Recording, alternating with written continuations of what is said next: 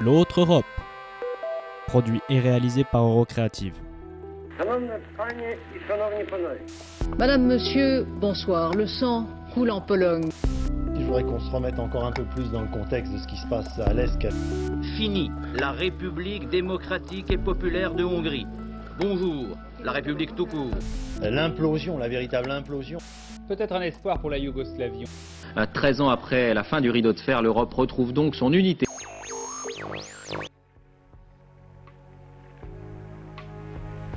Bonjour à toutes et à tous et bienvenue sur ce second épisode du podcast L'autre Europe. Aujourd'hui nous partons vers le Kosovo, petit pays des Balkans de 1,8 million d'habitants et indépendant seulement depuis 2008. Le 14 février prochain, le pays connaîtra une nouvelle fois des élections législatives anticipées. En jeu, l'élection des 120 députés de la 7e législature de l'Assemblée du Kosovo pour un mandat de 4 ans. 100 sièges seront alors attribués aux albanophones, tandis que les 20 restants seront répartis entre les différentes minorités du pays. Ces élections interviennent après une année 2020 tumultueuse, voire chaotique, au cours de laquelle des gouvernements se sont faits et se sont défaits.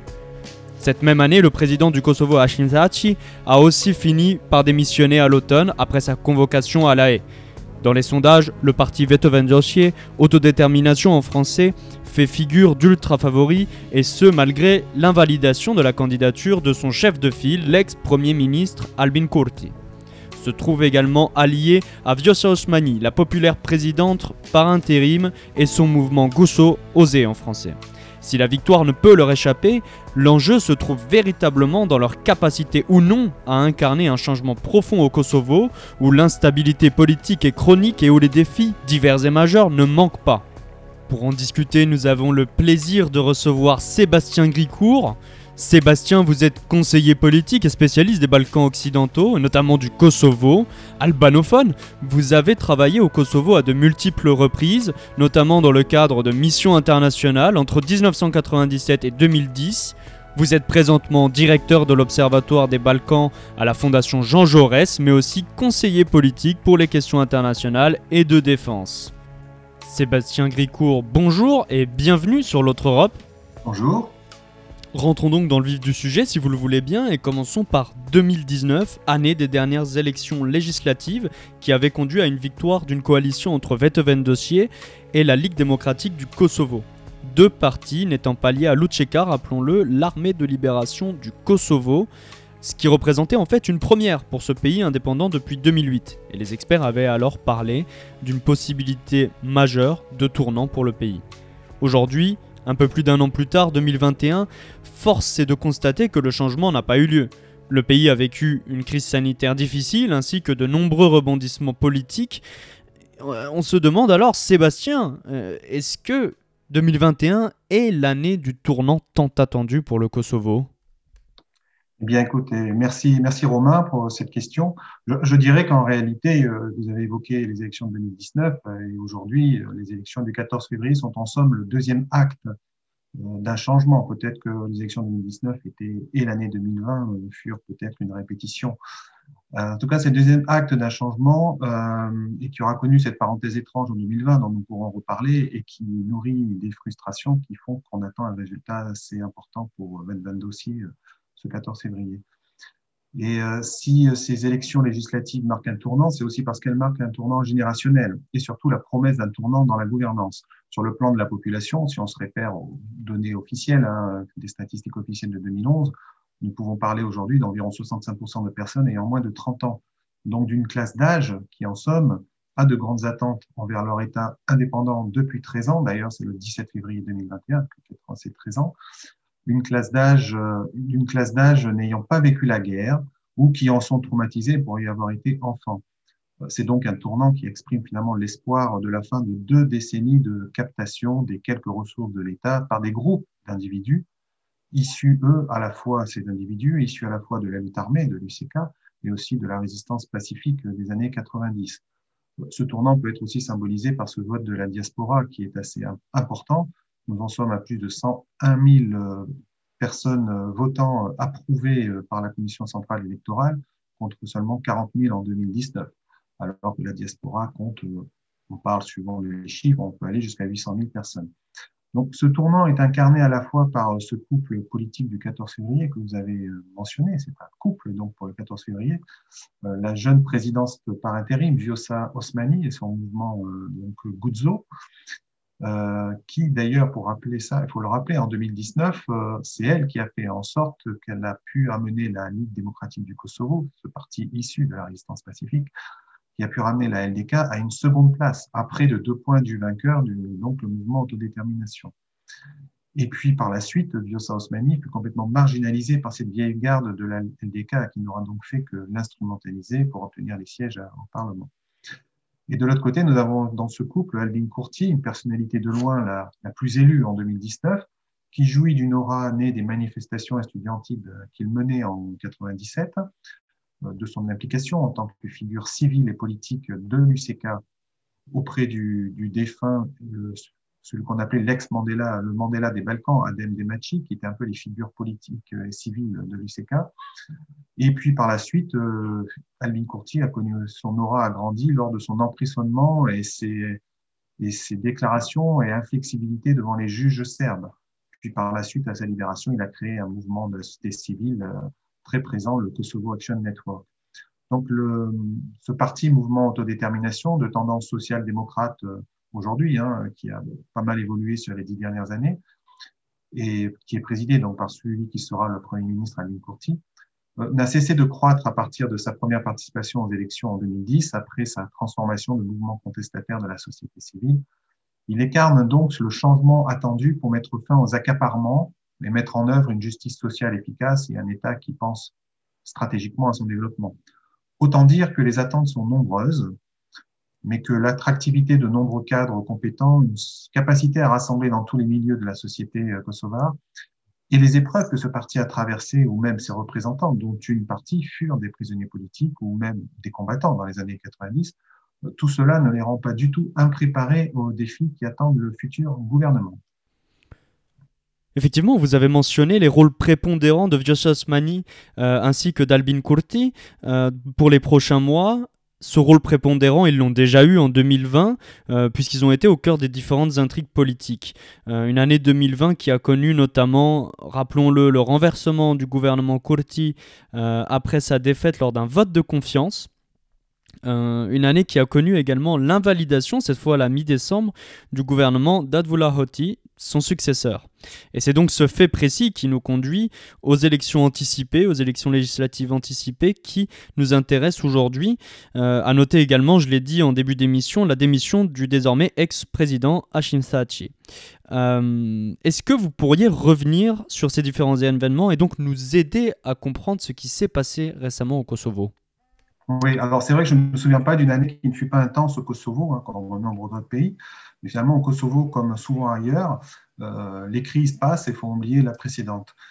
En fait, après avoir difficilement formé un gouvernement de coalition avec la LDK au début de février, donc suite aux élections euh, d'octobre 2019, les, tractations furent difficiles car le dirigeant de la LDK, euh, Issa Mustafa, en fait, voulait à tout prix obtenir la garantie qu'il serait nommé président en mars 2021, donc échéance qui est très proche.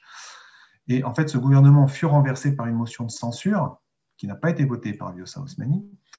Donc, une cinquantaine de jours plus tard, officiellement, ce fut sur fond de désaccord sur l'état d'urgence sanitaire euh, dû à la Covid, euh, état d'urgence sanitaire que souhaitait un ministre de la LDK sur conseil en fait de celui qui voulait le décréter, le président Hashim Thachi. La crainte, c'est que la volonté derrière cette volonté du président Thachi, il y avait surtout une volonté dont on suspecté très forte de s'octroyer un certain nombre de droits très importants dont il aurait fait un usage euh, suspect, sachant qu'il y avait déjà cette affaire de, de cour spéciale et d'inculpation probable qui lui pendait au nez. Donc, euh, et la, question de l'état d'urgence sanitaire n'était pas du tout justifiée, vu que la situation était au contraire parfaitement gérée par le gouvernement euh, Courtier. Mais en réalité, la manœuvre s'est faite sur fond aussi de pression américaine, en particulier de l'envoyé spécial pour le dialogue Serbie-Kosovo, Richard Grenell, qui lui voulait un gouvernement conciliant, car il, ne l'était pas, euh, vu qu'il souhaitait la levée des barrières douanières qui avaient été imposées, euh, dans le but d'imposer un rapport de réciprocité dans le dialogue vis-à-vis de la Serbie. Et finalement, ce gouvernement conciliant, l'envoyé spécial l'obtient le 3 juin avec la LDK qui le dirige et Abdullah Oti, donc le Premier ministre sortant. Et tout cela, c'était dans le but d'obtenir un accord à tout prix, quelle qu'en soit la substance et le contenu, un accord entre la Serbie et le Kosovo qui serait euh, vendu comme une victoire diplomatique pour le futur candidat Trump à sa réélection.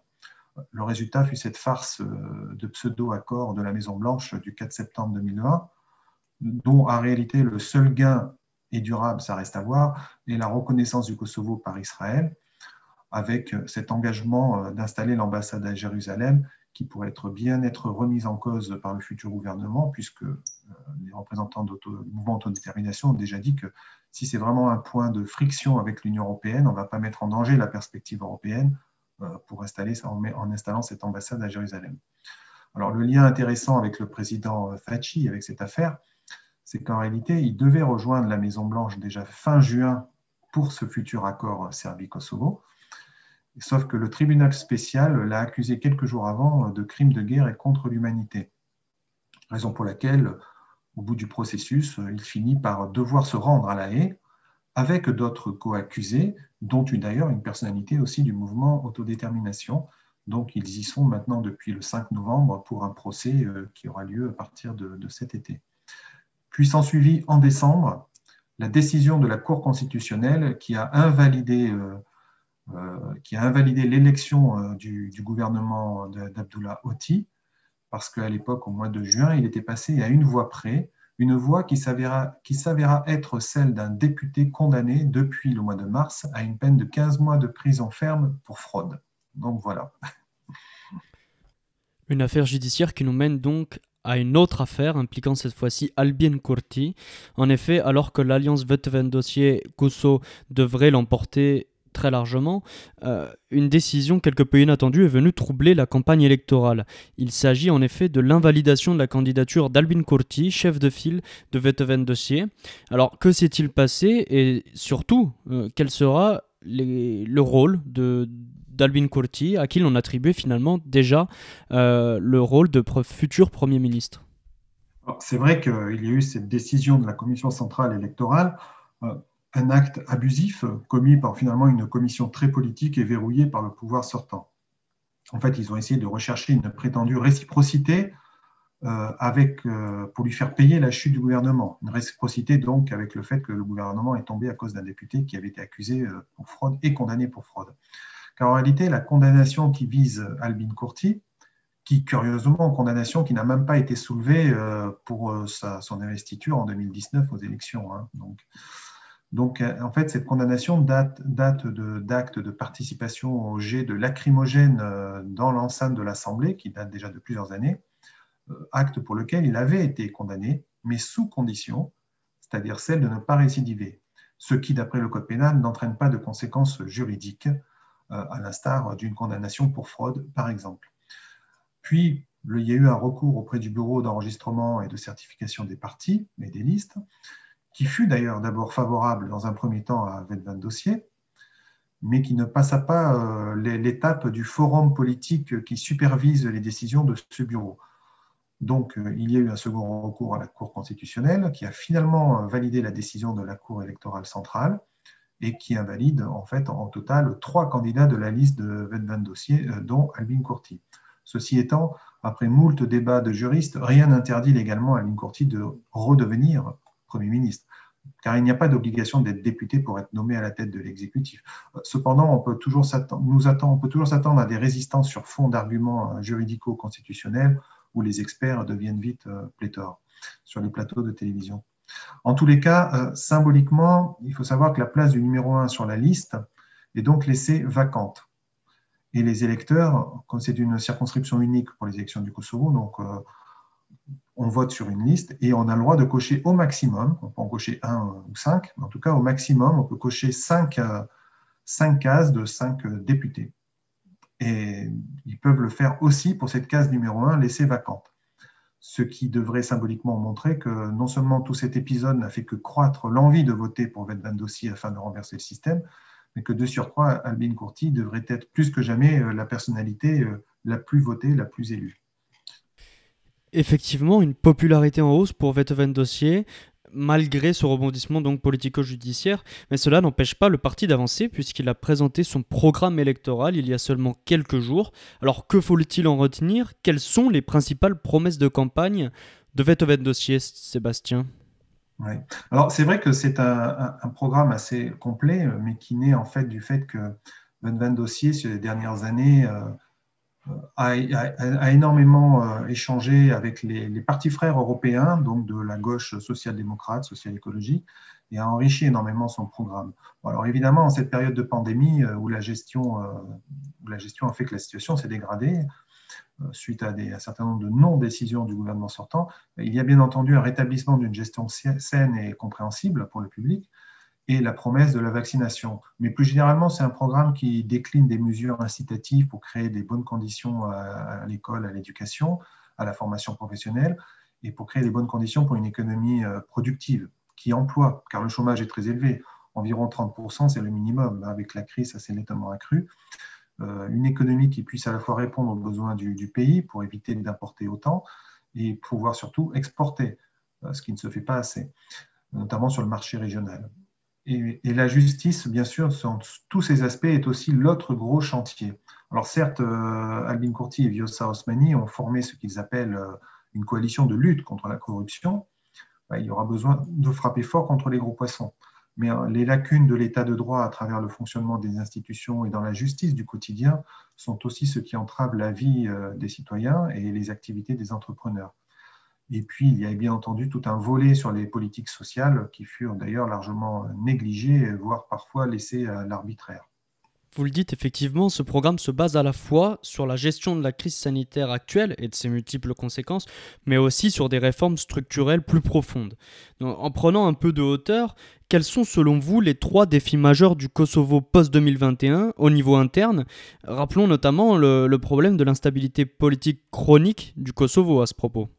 Oui, c'est vrai que ce sont quand même les cinquièmes élections en dix ans et qu'il n'y a pas un seul gouvernement qui est arrivé jusqu'au bout de son mandat jusqu'à présent. C'est d'ailleurs euh, L'enjeu, c'est d'ailleurs de pouvoir s'assurer la solidité de la majorité pour être peut-être d'ailleurs le premier gouvernement à, aller au bout de son mandat. Donc il s'agit aussi, euh, sans doute, pour euh, cette majorité d'obtenir les deux tiers des 120 sièges. ce serait optimal afin justement de garantir la mise en œuvre des changements profonds qui sont promis.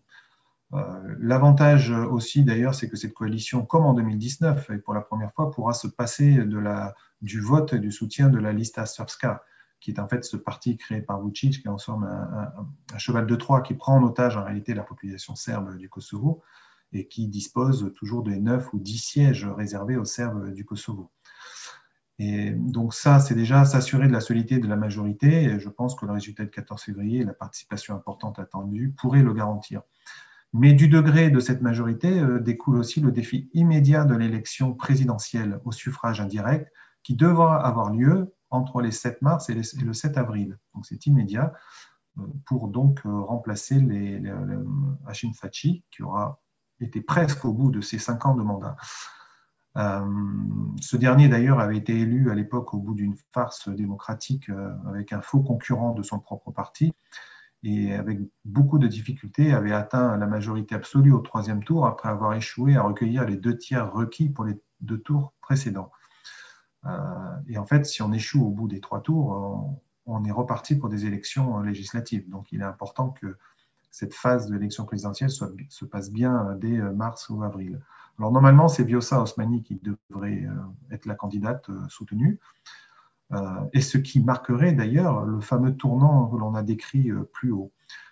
Mais sait-on jamais ce qui peut se produire On sait que l'ancien Premier ministre et chef de guerre, deux fois inculpé, relâché d'ailleurs du TPY, Ramush Haradinaj, est aussi candidat.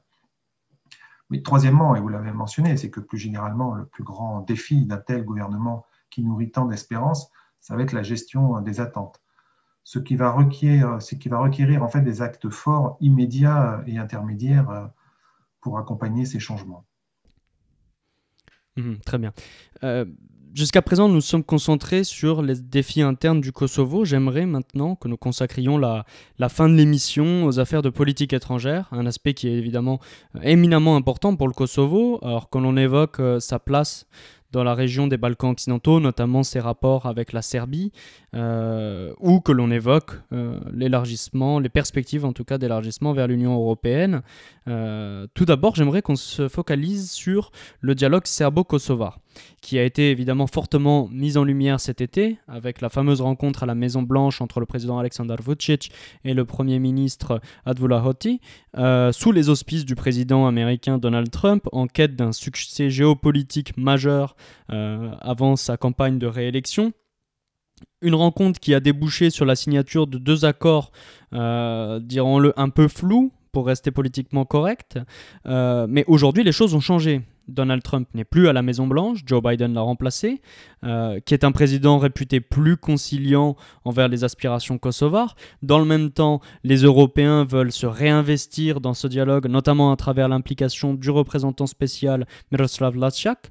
Euh, donc il va y avoir des développements. Mais que peut-on attendre de ceci? Et quelle est la position de Vetteven Dossier face à ce dossier? Oui, tout à fait. On a quand même, au moins avec euh, l'arrivée de Joe Biden, une certaine assurance pour un, climat apaisé sur la question du dialogue Serbie-Kosovo.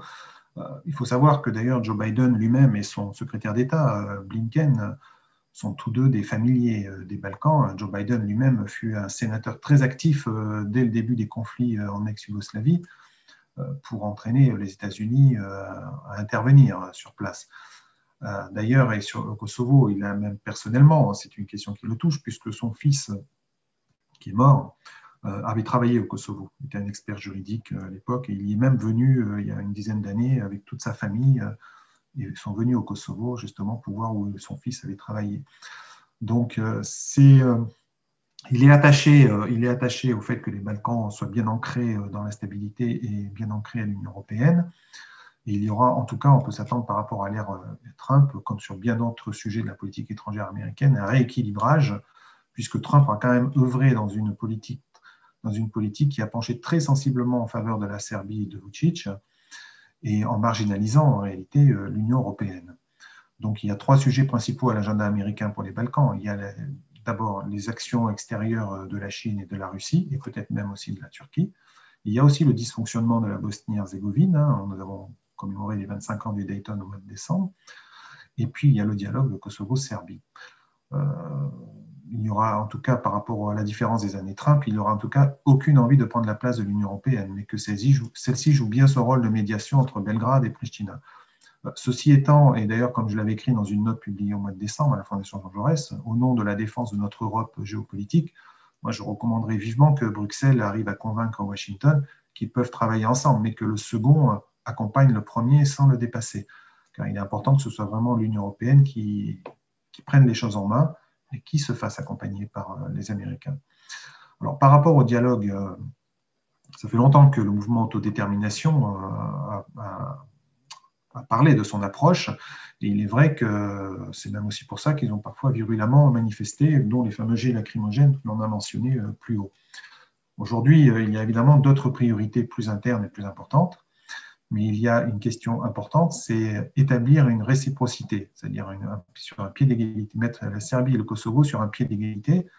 Et deuxièmement, mener des négociations qui ne soient pas dans l'opacité totale euh, bruxelloise, mais qui soient bien, euh, que les accords qui sont signés soient bien partagés, euh, discutés et surtout acceptés donc, par les représentants politiques du Parlement, mais aussi par la population.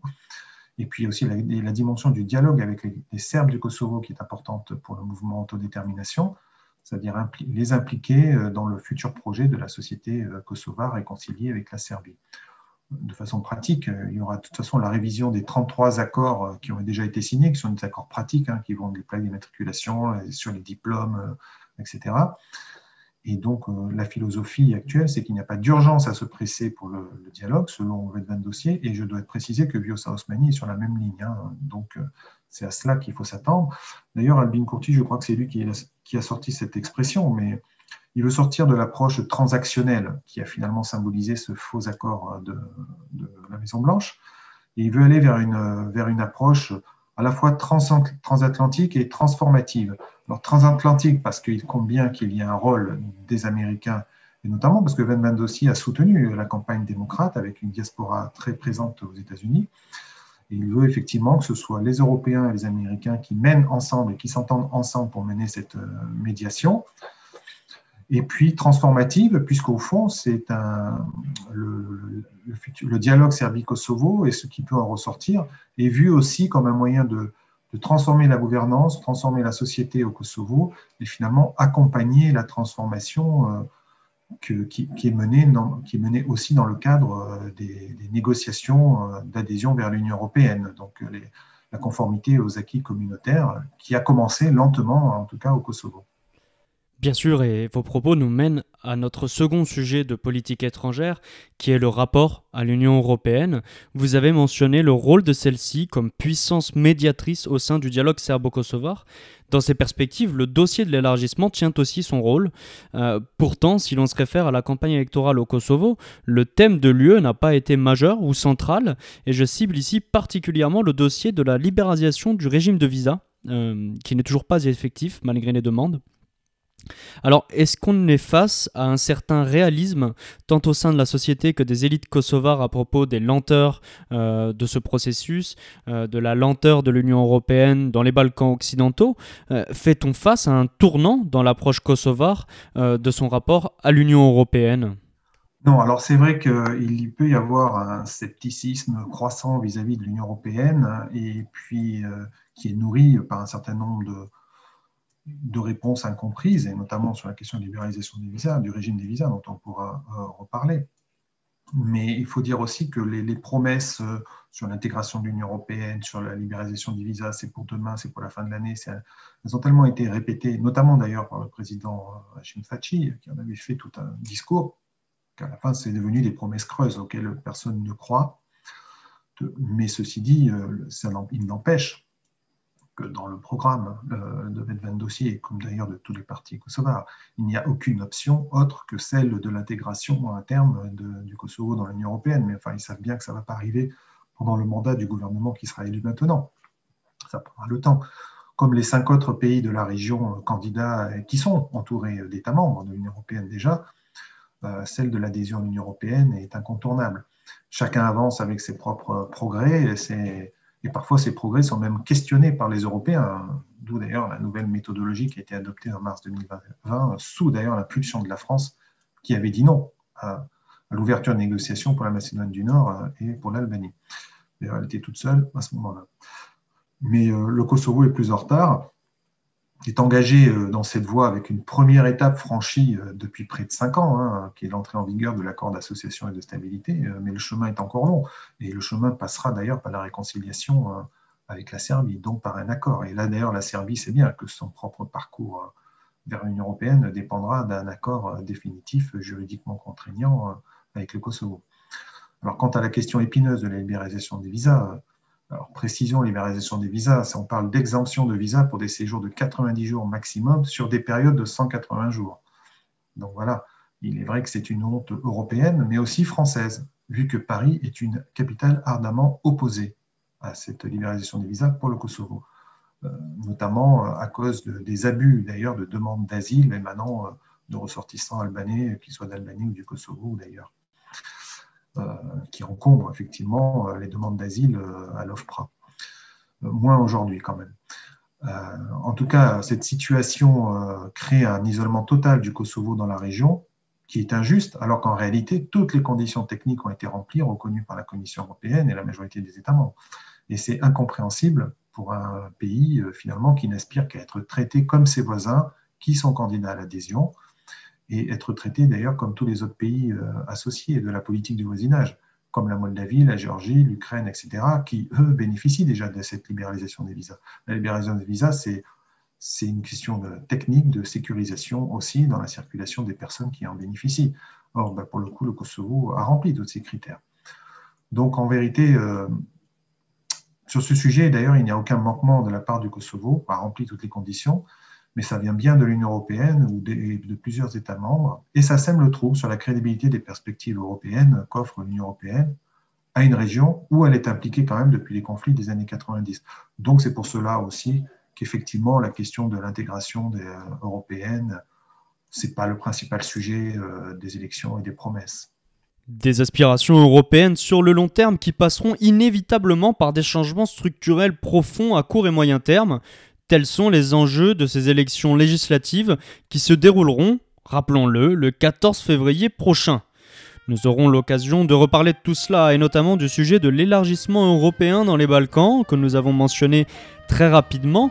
J'en profite tout de même pour citer la parution très récente d'une étude à laquelle vous et la Fondation Jean Jaurès avez participé. Euh, si celle-ci rappelle la forte opposition des Français à l'élargissement européen dans les Balkans, environ 60% si je me rappelle bien, elle ouvre tout de même le débat sur les causes et les origines de celle-ci, notamment l'euroscepticisme croissant des Français ou la trop grande politisation de ce sujet par les élites françaises. Une opposition qui n'est donc pas figée dans le temps et nous savons ô combien vous travaillez personnellement à une évolution positive de celle-ci. Sébastien, il ne me reste plus qu'à vous remercier de votre participation, de même que celle de notre audience. Nous nous retrouverons dans deux semaines pour parler de la Lituanie, ce petit État balte, méconnu en France, mais qui entend pourtant jouer un rôle de plus en plus important au sein de l'Union européenne. En attendant, n'hésitez pas à suivre nos activités sur notre site Eurocréative ainsi que sur les réseaux sociaux. A très bientôt sur l'autre Europe.